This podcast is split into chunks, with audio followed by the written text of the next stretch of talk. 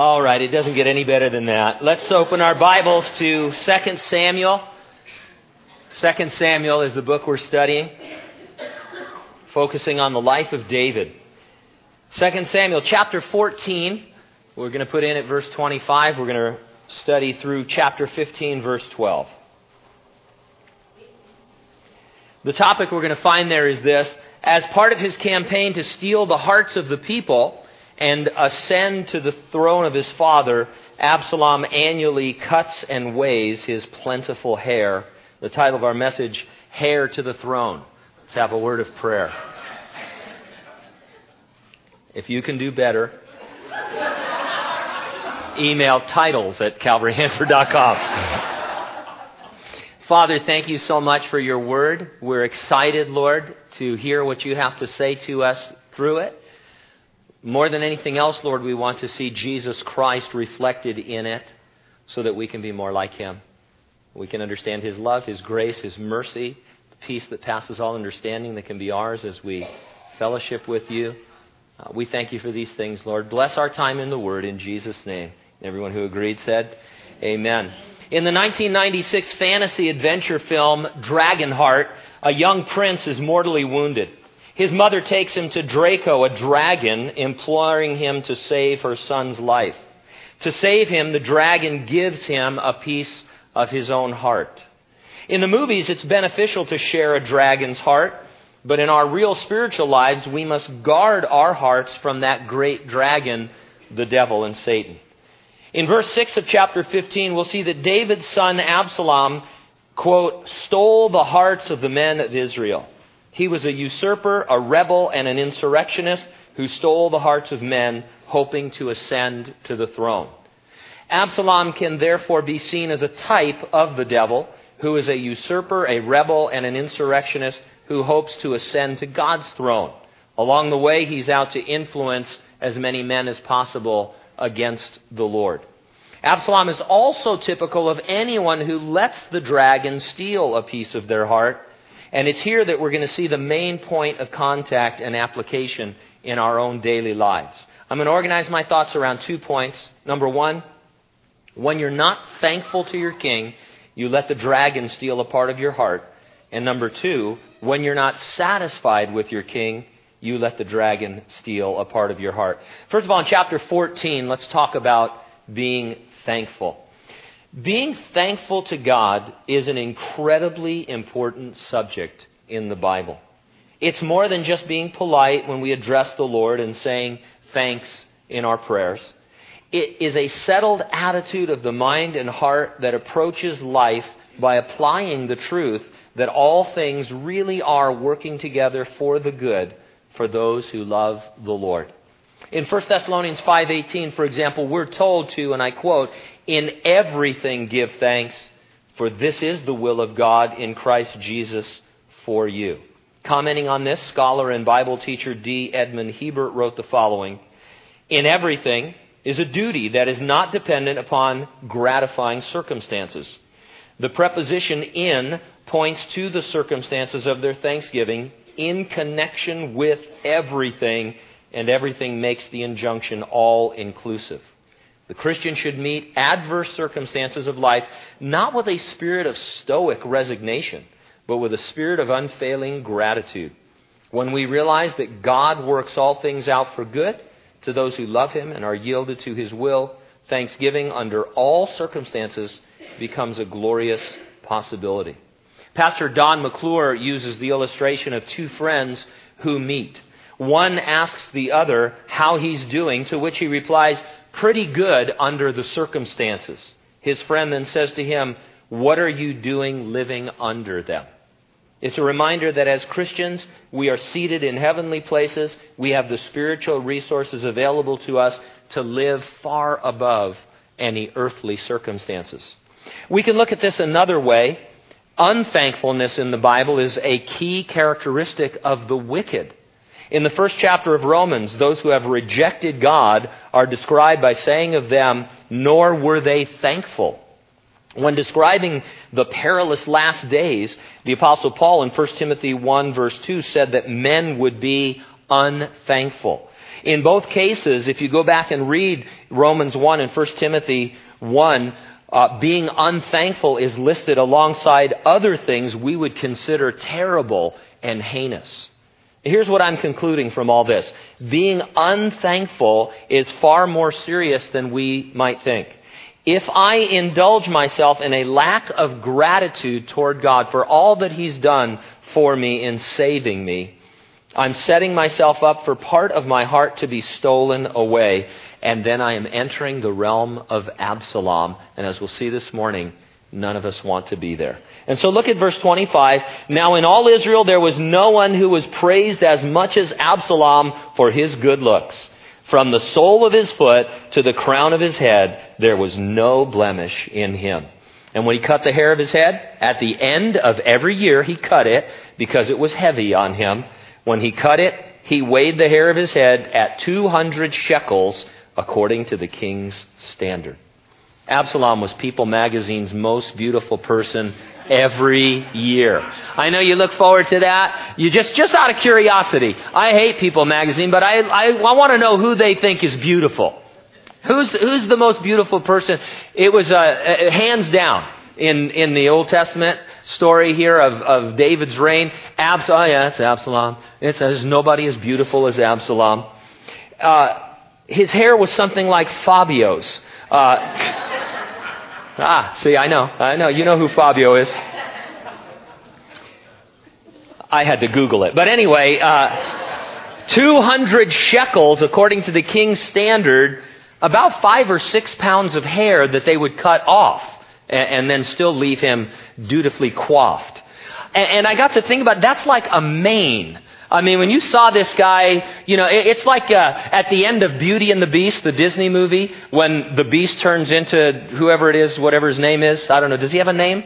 I don't know if he does or not, but man, he's got beautiful hair, you know, and it's like a mane. And I got to thinking about this because uh, Absalom is presented in Scripture as a type of the devil. Uh, and the devil in the New Testament is described as what? Going about as a roaring lion, seeking whom he may devour. Uh, and lions have manes, obviously, and so we're looking at Absalom with hair like that. The devil is also described in the Bible as being a beautiful being. It says that he was perfect until iniquity was found in him. I think we have an idea from you know, Dante's Inferno or the movies or, you know, our own mind that the devil is, is uh, an ugly uh, individual that hides his tail and, you know, has horns coming out and all of this. And so when he knocks on the door and says, I'm the devil, I'd like to tempt you, you say, oh, you know, you're so ugly. But in reality, he comes to us uh, as an angel of light, as a beautiful being. And as I was thinking about this, you know, I always think of encountering the devil as a lion and therefore being terrified, uh, someone who's going to attack me immediately and tear me to pieces. But Absalom is a, another picture of how the lion operates. Uh, he goes about seeking whom he may deceive. Uh, and there is something attractive about him as well. Uh, in a terrifying way. He devours with feigned kindness and with deceit and with lies. Now, the thing to note here isn't Absalom's good looks but the emphasis he himself placed upon them. This is an annual public ceremony in which he would cut and weigh his hair uh, and make an announcement throughout the land. Absalom's hair weighed six pounds this year. It's up three grams from last year, you know. And uh, this is something uh, to call attention, obviously, to himself rather than to God who had blessed him with his good looks. You know, people who are handsome and beautiful, they act like they had something to do with it. You ever think about that? You had nothing to do with it. It's a it's an accident of birth. Uh, you know, you just happen to have two beautiful parents like Pam and I. Uh, you know, to create this uh, this beautiful child. But anyway, he called attention to himself, like I just did. Uh, excuse me for a minute, Father. Forgive me. All right. We're always to point people to the Lord. Beware of promoting yourself and beware of those who promote themselves. It's never good. Verse 27 To Absalom were born three sons and one daughter whose name was Tamar. She was a woman of beautiful appearance. Now, we always need to be careful ascribing motives to Bible characters uh, because we sometimes make them up ourselves. Uh, but it is interesting to me that Absalom named his daughter after his sister, whom Amnon had sexually assaulted. If you've been here for our previous studies, you know that's how this whole uh, arc, story arc began. Amnon, the half brother of uh, Absalom and Tamar, sexually assaulted Tamar. David does nothing about it. Two years pass. Absalom premeditates the murder of his half brother Amnon, uh, runs off into exile, and then ends up being invited back into Jerusalem. And that's where we're picking up the story. And so Absalom named his daughter uh, Tamar after his violated sister. And I'm sure, you know, there's a part of that in which he's just honoring her. Uh, but at the same time, it is a constant reminder to everyone from his family that Absalom acted to honor his sister while David did nothing uh, in that situation. And so uh, I, I, think we're safe to ascribe some evil motives to Absalom because everything else he does is evil with the intent of promoting himself, keeping himself in the public eye, making himself look better than David. And so, verse 28 Absalom dwelt two full years in Jerusalem, but did not see the king's face. Absalom should have been punished somehow for the premeditated murder of his half brother. The worst David did was to shun him. He brought him back from Geshur, and then he said, I'm not going to see you. You can't come into the palace. That's going to be your punishment. Now, regardless that something worse should have happened to Absalom, do you think Absalom should have been thankful that he wasn't executed. I do, but he wasn't thankful. He was not at all thankful. In verse 29, Absalom sent for Joab to send him to the king, but he would not come to him. And when he sent again the second time, he would not come. Far from being thankful, Absalom was demanding, thinking he deserved the king's favor, when in fact he deserved the death penalty. And so not only was he unthankful that he wasn't punished uh, in a very extreme way that would have been according to the law, he thought that he deserved to be treated uh, uh, compl- as if he was completely exonerated and had done nothing. And so, verse 30 So he said to his servants, You see, Joab's field is near mine, and he has barley there. Go and set it on fire. And Absalom's servants set the field on fire. Then Joab arose and came to Absalom's house and said to him, why have your servants set my field on fire? And Absalom said to Joab, Look, I sent to you saying, Come here so that I may send you to the king to say, Why have I come from Geshur? It should be better for me to be there still. Now therefore let me see the king's face. If there is iniquity in me, let him execute me. And so when Joab quit returning Absalom's calls, he had his servants set fire to his barley crop. It's an adult version of a temper tantrum.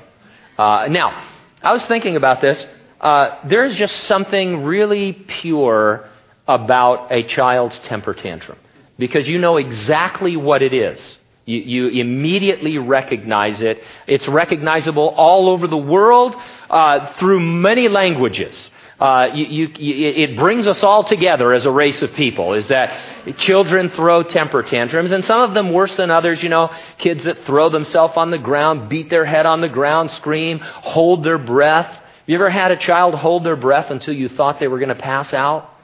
Wow, it's scary. Temper tantrums are scary, but you know that's what's happening.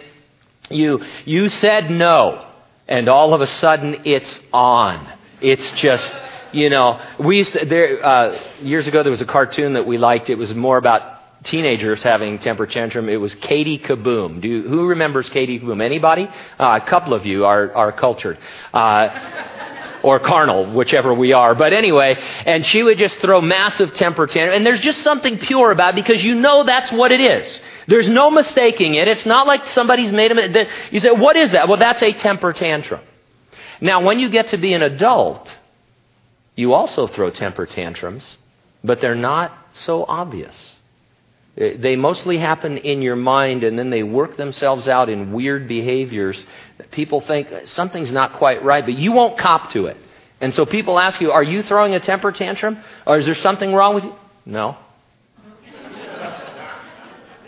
I have to be careful because then Pam will recognize all my technique here. But I could, I went into more detail first service, but you get the idea, you know. And, and then there's a way, there's a way of just throwing a temper tantrum, whether, even if it's internal and nobody knows what's going on. You know, a lot of times we think if we internalize these things, they're not bad and we forget or we don't like to think about Jesus saying, hey, it's, it's bad to do things externally, like murder people.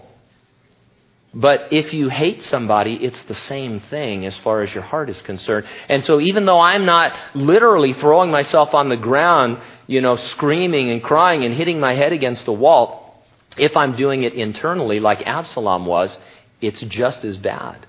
And, it's a sign, obviously, of unthankfulness.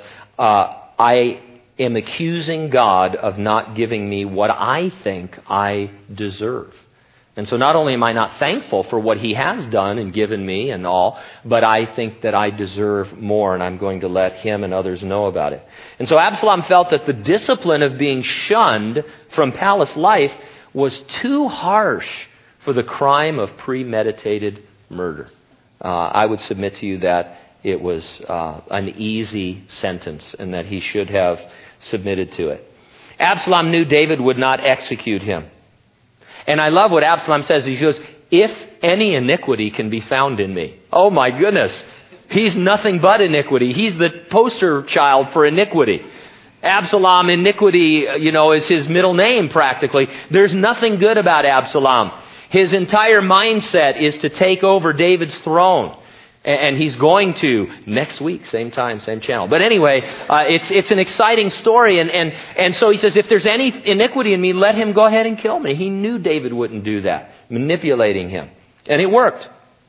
So verse 33, Joab went to the king and told him, and when he had called for Absalom, he came to the king and bowed himself on his face to the ground before the king, and the king kissed Absalom. As king, David ought to have carried out the penalty prescribed by God's law for murder, or Gosh, he should have at least continued to shun him. He should have done something. As a father, however, he wanted to show love for his son. By the way, dads and moms, proper biblical discipline shows love for your kids. They are not exclusive. Discipline and love are far from exclusive.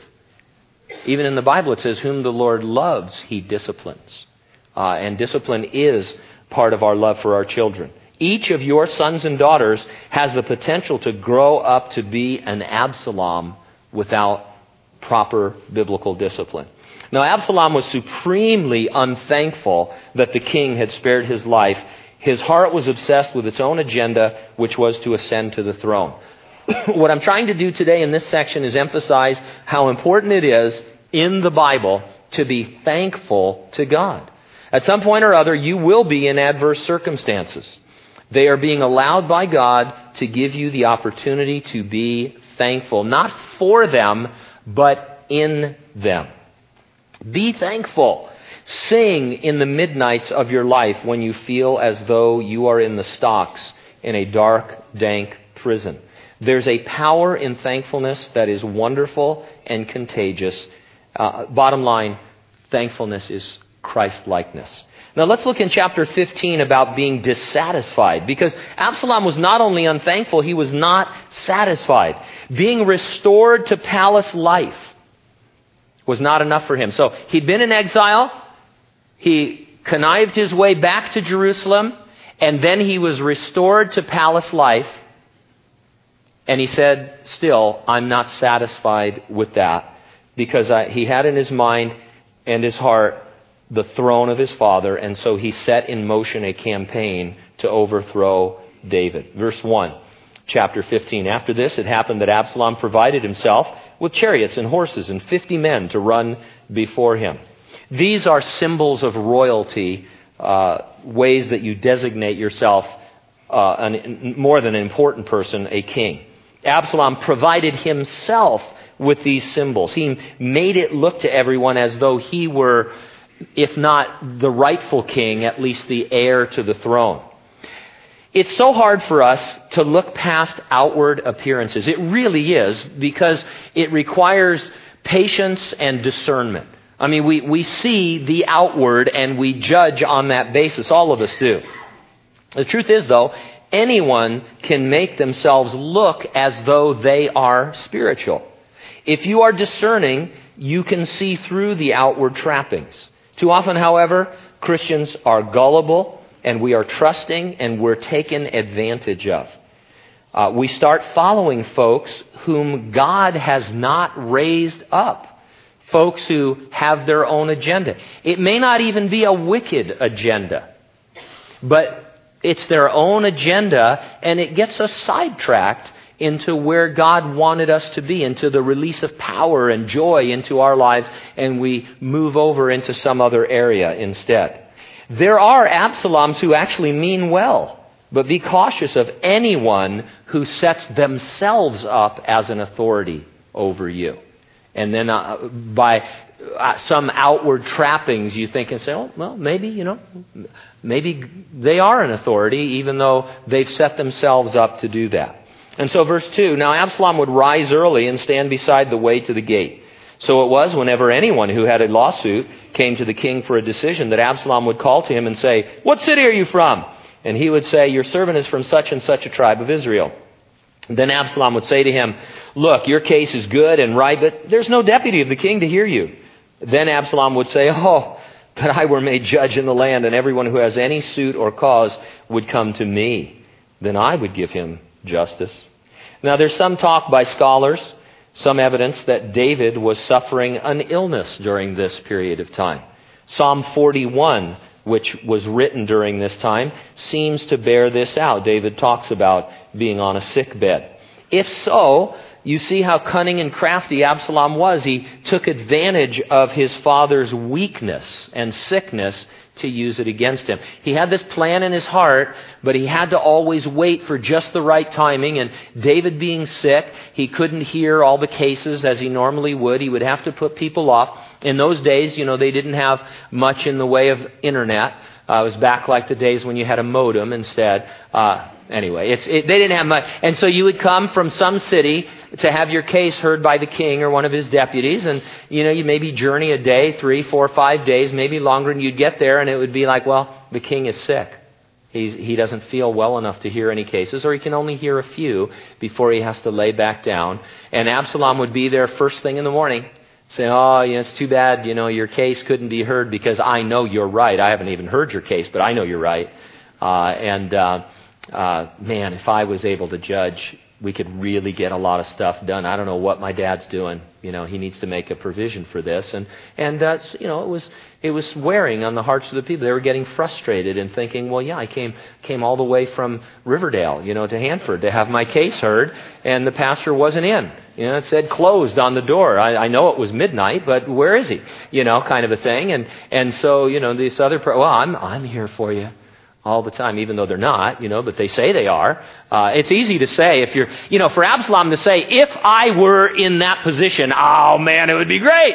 Because he's not in that position. He doesn't have that responsibility. He doesn't have that authority. He doesn't know what he's talking about at all. And so it's easy for me to say, I'll help you whenever you need help, but, but I, I don't. And so Absalom, he's crafty. He's cunning.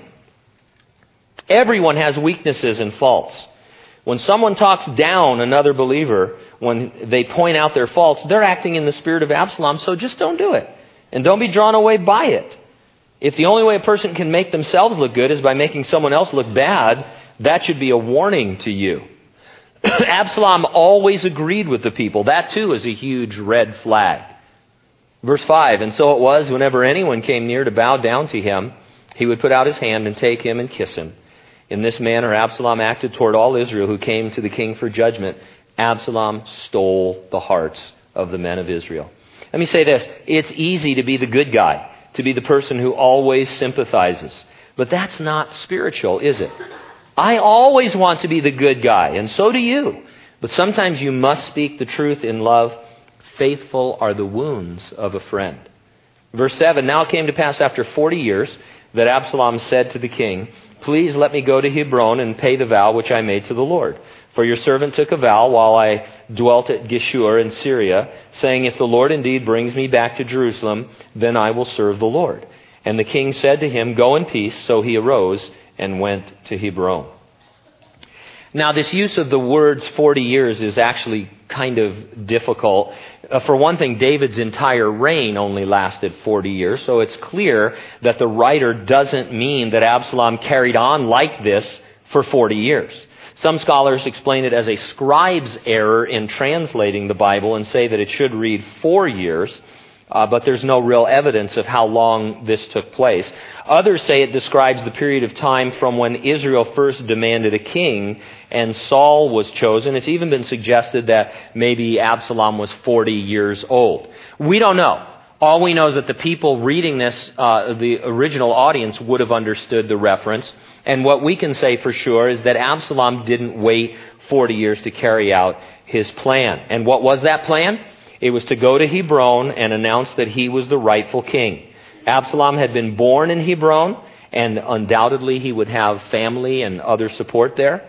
It was also the place David was first acknowledged as king over Israel, so it had historic significance to all Israelites. Absalom pretended he was doing something spiritual. He said, I'm going to go pay a vow. I'm going to go do something spiritual, when in reality he was leading a rebellion. It's easier than you might think to convince yourself or to be convinced that your rebellion is really something spiritual.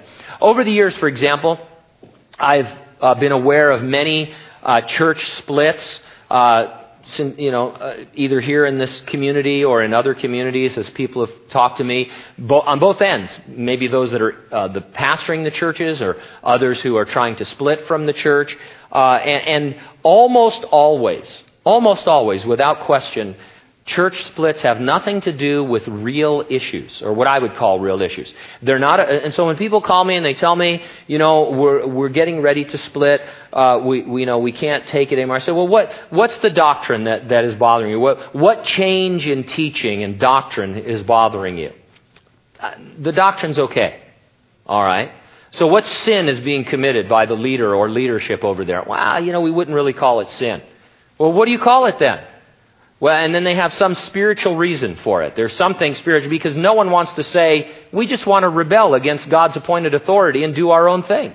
I think I should be king. And, and you know, nobody says that because when you say that, you're busted. You bust yourself. And, and so, uh, you know, these kinds of things, these are the more subtle things. Uh, you know, when you talk about unthankfulness and lack of satisfaction, these are things we don't normally think about as sins or as problems. We think, well, I'm okay in the big areas over here, but, you know, I can indulge myself a little bit over here. And then the Bible comes and says, well, you know, not really, because the more you indulge yourself in this, the more of your heart you're giving to the enemy. And finally, one day you're saying something that is pretty ridiculous on the surface. And if, if you could strip away all of the spiritual language you're using, what you're really saying is, we just want to rebel and do our own thing uh, we're not really interested in God's authority that He's raised up. We are our own authority. And it's pretty frightening when you get to that point. Now, Absalom said, Then I will serve the Lord. What's fascinating about that is Absalom never, ever served the Lord. Uh, not as a young man, not as an old man, not at this time. His idea of serving the Lord was being the leader, but it never cost him anything. He just, uh, he, he believed that he was born to lead uh, and never did anything to serve the Lord. You know, I, I again, we have to be careful uh, about his life and his story because we only know what the Bible tells us. But compare him to David, uh, the king that the, uh, the man after God's own heart, the king that God raised up. I mean, David for 13, you know, first of all, David's a young man. He's a shepherd. He's, he's killing lions and bears to protect little ewe lambs that, you know, uh, hey, go for it. I'm not going to fight no bear, you know. Uh, I'm not going to kill a, a, lion, you know, for to save a lamb. But David was doing that as a young teenager. Then he kills Goliath. He comes out there and he says, "Who is this uncircumcised Philistine? I can take this guy. I don't even need any armor. I'll just use my sling because the Lord's going to give me the victory." Thirteen years he's uh, in exile as Saul is trying to kill him. Uh, you know, and I mean, this is a guy that, yes, he had his departures, and we've talked about those, but this is a man that God had molded and shaped who had been in the crucible of suffering and, and affliction. As a shepherd, knew how to shepherd people and all of that. And then he has a son, Absalom, who's, you know, happens to be the most beautiful man ever. Uh, with this huge mane of hair, and his big service to the Lord is every year he cuts his hair. And he weighs it out and he says, Man, my hair weighs six pounds. Follow me. You know, and that's his service. That, as far as we know, he's not in the military. He doesn't fight any battles. He doesn't go out for the Lord. He's not a shepherd. All he does is murder his half brother, and then he says, I will serve the Lord. When? When I get to be king. Then I'll start serving the Lord. Hey, how about you serve the Lord now? Here's a broom, here's a brush. Go clean a toilet. You want to serve the Lord? This is the toilet that the Lord's people use. Go clean it. No, that's not what I had in mind. I'm going to serve the Lord by leading the Lord's people. Well, who's going to clean the toilet? I'll tell them to clean the toilet because I'm the leader. I think you get the idea. Jesus. He said, I didn't come to be served. I came to serve and lay my life down and be a ransom for many. Uh, and so we need to really, really be careful in this area.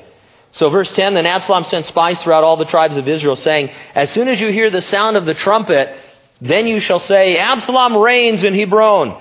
And with Absalom went 200 men invited from Jerusalem, and they went along innocently and did not know anything. Then Absalom sent for Ahithophel the Gilonite, excuse me, David's counselor from his city from Gilo, uh, while he offered sacrifices, and the conspiracy grew strong, for the people with Absalom continually increased in number. 200 men, undoubtedly men of influence, would be pressured by circumstances uh, to go along with Absalom's rebellion. Tells me that I can become an unwitting pawn in someone else's scheme if I'm not careful. And so Absalom, he invited these 200 guys uh, under the pretense that they were all going to be worshiping God and having a great time of fellowship in Hebron. And then he led them along, and when he finally is in Hebron and surrounded by many more people that are supporting his rebellion, the 200 cow to him and they say, Well, uh, I guess, you know, we're here now, and Absalom says he's the king, and David's sick, and maybe, maybe this is from the Lord.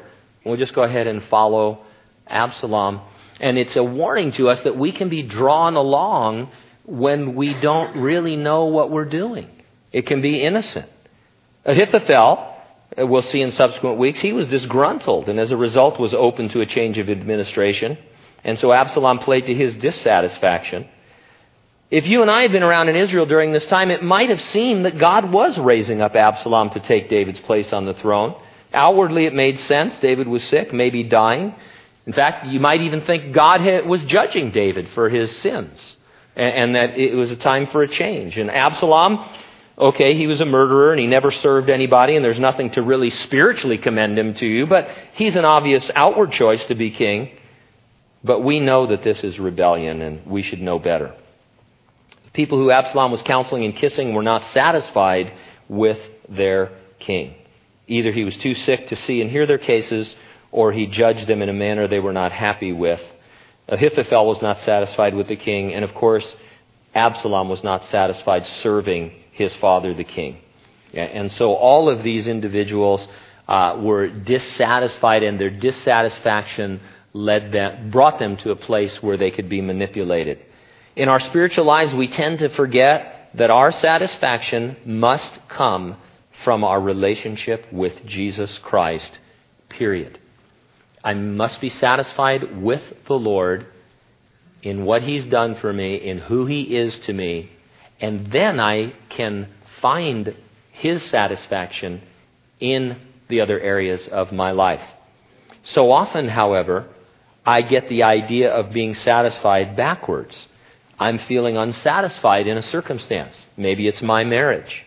Maybe it's my church. Maybe it's my job. I think that I must get satisfaction in order to have a better relationship with the Lord. I've had people tell me that uh, their marriage is hindering their relationship with the Lord, that their job is hindering their relationship with the Lord, that their church is hindering their relationship with the Lord. And that's like a, a golden ticket, I guess. It's like, hey, I want to have a great relationship with the Lord, so I have to get out of my church, I have to get out of my job, I have to leave my marriage, I'll find a better one, and then everything will be great. And the truth is, that's indicative of a person whose heart has been stolen and who has had some bad thinking going on. Because the truth is, the counsel for them is, you find satisfaction in Jesus Christ alone. And then you will go back into your marriage, you'll go back into your job, you go back into your church, and you will have joy and you will make a difference. You will be a testimony, you will be a witness, etc., etc. And so sometimes we get the cart before the horse.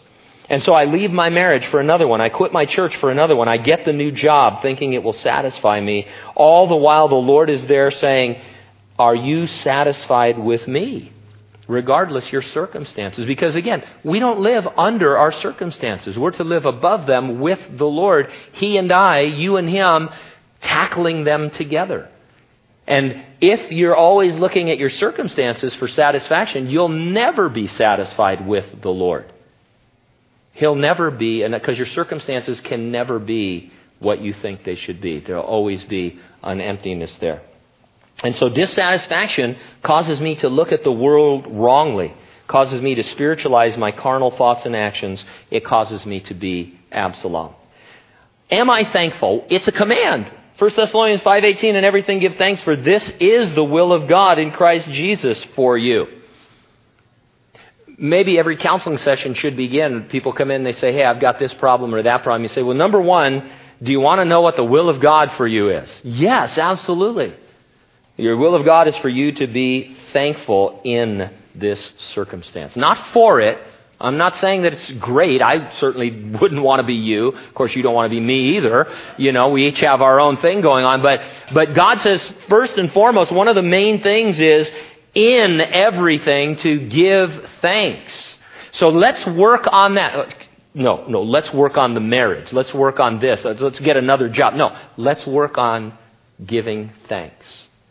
Because then you're growing spiritually, and when you get to that point, hey, you won't care anymore about it being a terrible job. In fact, you'll look forward to it. I want to tell you that there, a part of me, when I first got saved, I hated my job. Because I hated it before I got saved. I hated it even more after I got saved. But I loved the opportunities and was thankful in it because I could share Christ in a way uh, that was unique and amazing. Uh, and, and so, you know, you need to get your satisfaction from the Lord alone, and it will change all of these other things. And so thankful.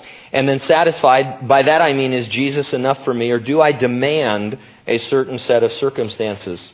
Unthankfulness and dissatisfaction give the devil his opportunity to steal away parts of my heart. It gives him a power over me that I really don't want him to wield. Thankfulness and satisfaction guard my heart for Jesus. When I am practicing them as disciplines in my life, Jesus and I can go on supping together in the fellowship he created me for and saved me into. Let's pray.